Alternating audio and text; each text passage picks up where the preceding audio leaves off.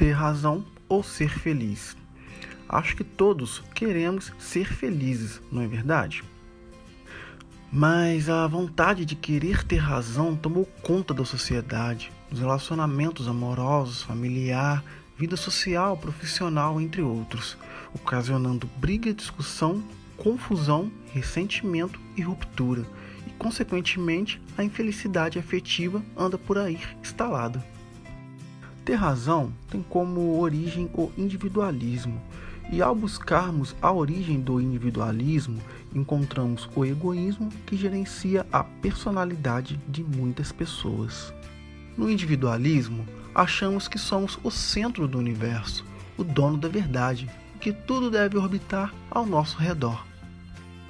Desta maneira, quando agimos de forma individualista, buscamos impor nossa opinião e vontade e vivemos nos ofendendo com qualquer opinião divergente e com qualquer atitude que não seja de acordo com a nossa vontade.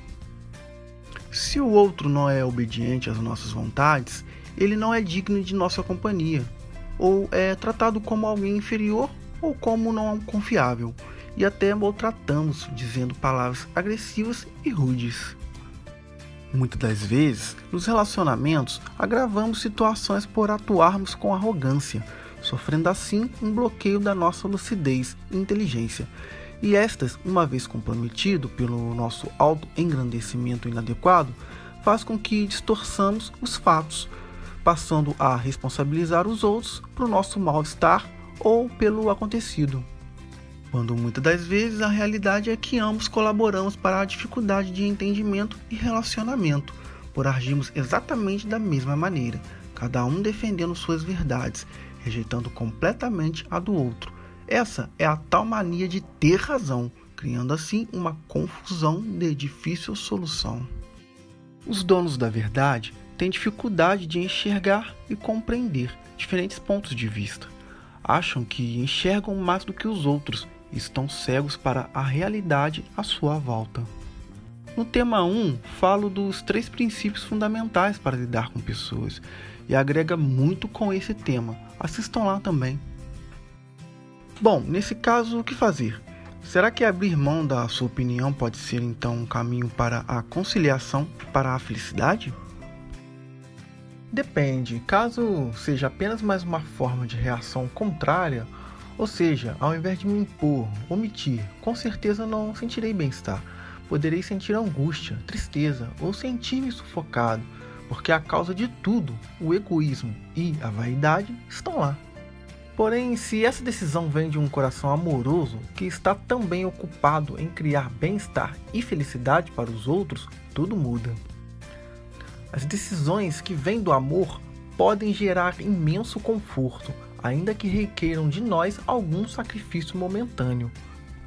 Porque a felicidade está atrelada à capacidade de amar.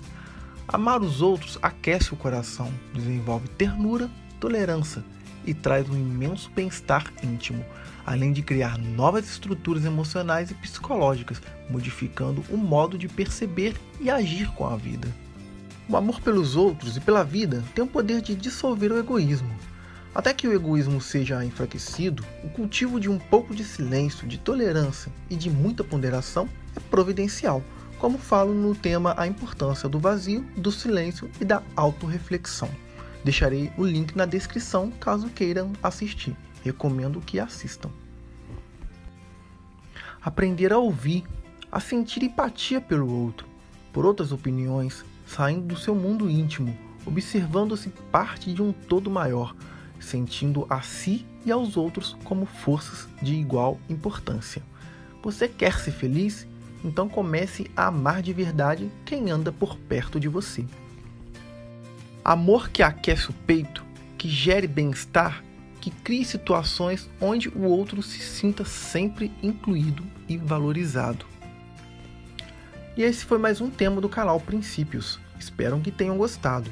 Curtem e compartilhem fortaleça ainda mais esse canal. E não deixe de se inscrever caso não seja inscrito.